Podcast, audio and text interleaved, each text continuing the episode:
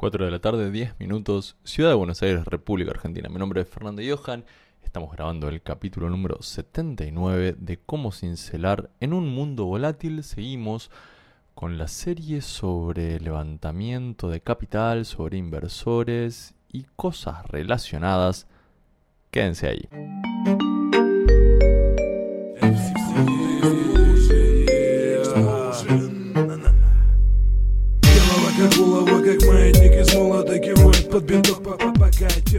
Estamos hablando hace un par de capítulos en cómo cincelar en un mundo volátil sobre inversores, porque los inversores o inversionistas, depende de qué lugar de Latinoamérica estén viendo este programa, son una parte importante de la vida de los innovadores, de quienes quieren agregar valor, de quienes quieren poner a disposición del mercado su intención de cambiar el mundo.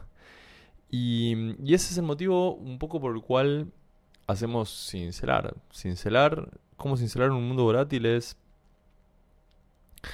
Sí, es, es una intención de acompañar a quienes estén pensando en pegar el salto, a quienes hayan pegado el salto hace poquito, a quienes tengan ganas de innovar.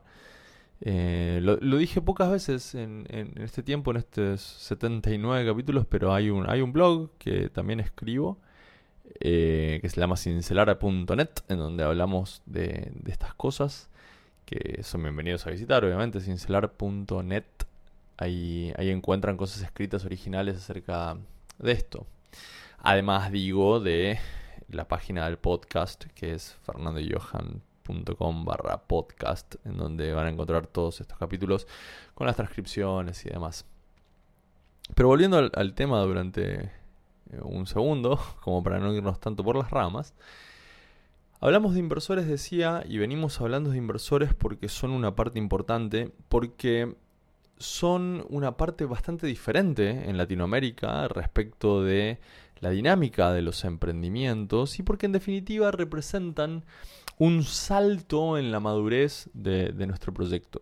Ya sea que nuestro proyecto sea un proyecto para impactar en 2, 30 o un millón de personas, estar en relación, relacionarnos con, un inversor de manera formal, con un inversionista de manera formal, cambia la ecuación eh, casi de raíz de, lo que podemos hacer. Porque cuando estamos con nuestros socios, con nuestro equipo y estamos financiando el proyecto con nuestro propio dinero o, estamos financiando el proyecto con las ventas del, del propio proyecto, quiera que no, digamos, es un experimento que está concatenado a pocas personas y el riesgo lo corremos pocas personas. Cuando ponemos un inversor sobre a, jugar en este espacio, ya no somos solo los que estamos en el día a día, sino que hay intereses que tienen que ver con la expectativa de crecimiento de nuestro proyecto. Y entonces se da inevitablemente el tema de nuestro capítulo actual, que es conversar con el inversor. Hay que charlar. Digo, antes, durante y después de la inversión y durante la vida del proyecto se invirtió. Voy a tener que conversar con, eh, con el inversor, con el inversionista. Y quería contar tres dimensiones en donde puede haber algún matiz en las conversaciones con, con el inversor. Voy a, decir solo inversor, te habrán más y no más inversionista. Los que están en, Chile y en Perú sabrán que cuando digo inversor estoy hablando de el inversionista. El primer tema son los motivos por los cuales un inversor realiza esa actividad, invierte en proyectos. Sobre todo, y hay que tener mucho en cuenta, proyectos que tienen tanto, tanto, tanto riesgo como los proyectos emprendedores y máxime los proyectos emprendedores que son innovadores. Entonces, no es lo mismo, va, no es lo mismo, desde ya que son todas muy diferencias, pero cuando el inversor en mi compañía es un pariente, es un familiar, sobre todo cuando, cuando hay dos generaciones de distancia, cuando es algún abuelo, una abuela el que invirtió, los motivos por los cuales invierten tienen que ver fundamentalmente con verme feliz.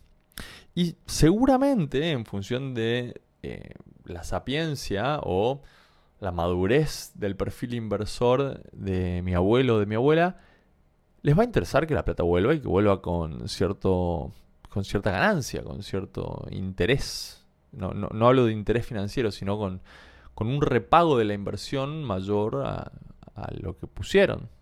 Puede ser que les interese, pero fundamentalmente lo que les va a interesar es que yo como emprendedor pueda conseguir eh, mis objetivos. Pero como emprendedor, no necesariamente objetivo de negocios.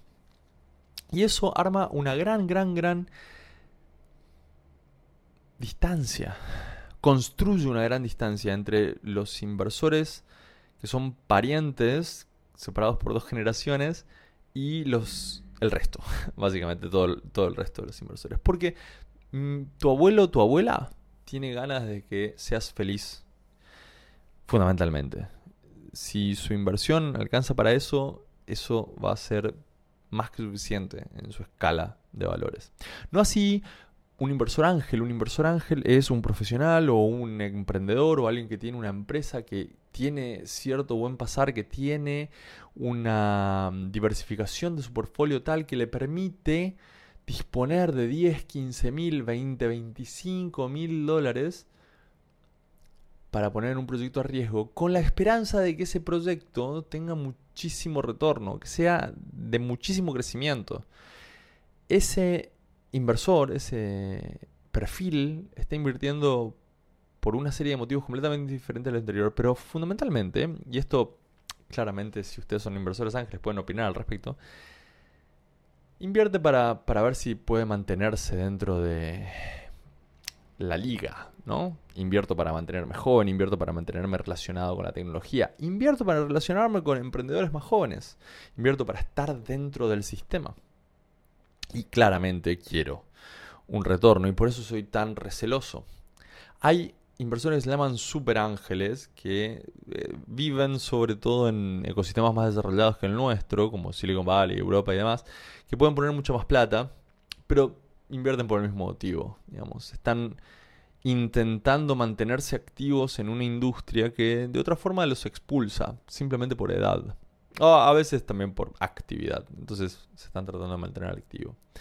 Tenemos después de los inversores ángeles los típicos fondos de inversión SID. Acá hay una gran distancia porque los dos anteriores invertían dinero propio.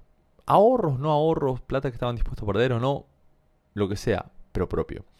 El fondo en general administra plata de terceros y la persona con la que yo hablo tiene necesidades corporativas acerca de esa inversión que están dadas por su contrato de inversionistas y que poco tiene que ver conmigo. Entonces yo tengo que ver en dónde, hasta dónde puedo satisfacer las necesidades de, de, ese inversor. Porque ese está buscando retornos, ciertamente, pero también está buscando diversificar también está buscando disminuir el riesgo general, general del fondo y tiene que cumplir en alguna medida con su misión, ¿no? Eh, hubo una época, yo lo conocí de primera mano, un fondo de inversión SID en biotecnología. La verdad que proyectos de biotecnología para invertir SID no hay tantos. SID son cualquier cosa entre 10 y 50 mil dólares. La biotecnología suele ser eh, bastante más exigente en términos de inversión. Entonces, hay que macarse. Llega un momento en el que uno termina teniendo que invertir. O abandonar la, tarea, ¿no? Pero eh, los inversores también invierten porque deben eh, invertir. Y en el fondo de inversión SID, lo fundamental es que la inversión esté dentro del marco de lo que representa el contrato de accionistas, de inversores, perdón, que, que tienen los, los administradores. Un fondo corporativo ya, ya es distinto porque el, fondo corporativo... El fondo corporativo es el fondo de una empresa, ¿no? El, fondo de una empresa tipo AB InBev o el fondo de Coca-Cola, el fondo de una constructora grande. Tiene que ver con intentar ponerse adelante de la innovación, intentar eh, eh, aprovechar el talento emprendedor y mucho de la inversión va a tener que ver con que el negocio que yo estoy proponiéndoles esté intrínsecamente ligado al negocio que ellos tienen actualmente. Hay algunos, sin embargo, que están buscando diversificar el negocio en general. Pero los fondos corporativos fundamentalmente tienen motivos, fundamentalmente digo siempre fundamentalmente porque hay excepciones para todo, ¿no? Pero los fondos corporativos fundamentalmente tienen el mandato de buscar lo que no están viendo. Entonces suelen ser más agresivos en la innovación y suelen ser no tan exigentes con la formalidad del retorno económico, si se quiere. Después están las aceleradoras que no todas invierten. Cuando invierten lo que buscan fundamentalmente es que ese proyecto tenga futuro, con lo cual si yo no soy bueno para pintar un futuro en el que yo todavía existo, probablemente no inviertan en mí. Em, hay algunas motivaciones diferentes, como, como poder pisar diferentes líneas o industrias en las que han invertido y eso puede también ser un driver. Pero siempre estamos hablando acá de gente que administra plata de otros, ¿no? Y ya después de eso vienen los fondos de, serie, serie X, ¿no? Que serie X, digo serie A, serie B, serie C, que hay un montón de plata involucrada y hay infinidad de matices y cuestiones súper puntuales de cada fondo que tienen que ver con la estrategia de cada fondo. Pero ahí la cuestión es siempre económica. Va a haber un montón de particularidades legales que si yo no cumplo no van a invertir. Pero digo, estamos en otro problema, ¿no? Eh, cuando estoy en la Serie A, cuando ya necesito un millón de dólares y para arriba, la cosa cambia y cambia un montón. Ahora, lo que quieren los, los inversores suele también ser bastante distinto. El pariente suele no tener tanta expectativa, o sea, o por lo menos no tiene claro lo que quiere, ¿no? Es como puede jugar en la incertidumbre. Pasa lo mismo con los inversores ángeles. Los inversores ángeles, si tienen adrenalina, eh, la cosa va bien. Nadie quiere perder dinero. ¿eh? No estoy diciendo que no les importe perder dinero. Nadie quiere perder dinero. Pero los inversores ángeles, si tienen adrenalina, la cosa va bien. Podríamos decir que ese es el combustible de la inversión ángel. Ahora, ya cuando paso a, un fondo SID, el fondo SID está pensando en sobrevivir y para sobrevivir yo necesito que al menos una de las inversiones que hago multiplique la inversión varias veces, cosa de que el fondo tenga éxito. Un multiplicador típico suele estar entre 20, entre 10 y 20, ¿no? Entonces un típico múltiplo suele ser 15. Y, si hay alguna inversión que multiplique por 15 la inversión, entonces... Eh, digo, si, si yo pongo 50 mil dólares en algún proyecto y algún proyecto me devuelve 750, yo estoy súper bien, estoy súper contento y puedo hacer, puedo hacer otra vuelta de lo mismo. Las aceleradoras, como les contaba antes, tienen que ver los, fondos corporativos, como les contaba antes, perdón, me estoy saltando uno, los fondos que tienen que ver con empresas, están buscando no perderse lo próximo, la innovación, admiten que no tienen la velocidad suficiente como para hacerlo solos, entonces para ellos va a ser hiper, hiper hiper importante que la cuestión em, tenga un profundo entendimiento de la industria y que sea profundamente innovadora. Acá hay excepciones, como dije antes, en donde hay una búsqueda de la diversificación, entonces una empresa de transporte de repente está buscando negocios que tengan que ver con el agro. Puede ser. No es la regla, pero tranquilamente puede ser. Hay, hay más de una excepción al respecto que se me ocurre. Y una aceleradora, ahora sí, una aceleradora busca que la gente quiera ser acelerada por esa aceleradora. Entonces, y hay diferentes factores ahí, ¿no? Por ejemplo, si ustedes van a las más famosas, Y Combinator, por ejemplo, Y Combinator necesita que otros inviertan en sus proyectos, porque de esa manera la gente quiere ir a Y Combinator. Eh, hay aceleradoras que em, ven esta, esta oportunidad en tener proyectos exitosos eh, y entonces los fondos de inversión van a buscar los proyectos, van a buscar, digamos, opciones en las cuales invertir a esa aceleradora. Entonces buscan proyectos que puedan salir a bolsa y demás. Pero básicamente la aceleradora lo que está buscando es que nuevos proyectos quieran ser acelerados por esa institución. Ese es fundamentalmente el, motivo por el cual una aceleradora, el, motivo que una aceleradora, el, driver que una aceleradora tiene. Y el fondo de, inversión en, Serie A ya estaría buscando cuestiones que tienen que ver con el bill metal. A veces estratégicas, cuestiones estratégicas con su eh, visión de futuro como por ejemplo yo voy a invertir en agua porque tengo otros proyectos relacionados con el agua como insumo, etcétera, etcétera, etcétera. Pero por ahí va. Estas son las conversaciones que uno va a tener con inversores y van a, digamos, eh, variar bastante, como decíamos, en función del tipo de inversión. Uy, se cayó el micrófono. En función del tipo de inversión que. de, inversor que tenga. De todas maneras, todas las conversaciones con inversores son una gran incógnita. Siempre, siempre estén preparados para que los sorprendan. Y hay que recorrer el camino solos. Esa parte también es importante.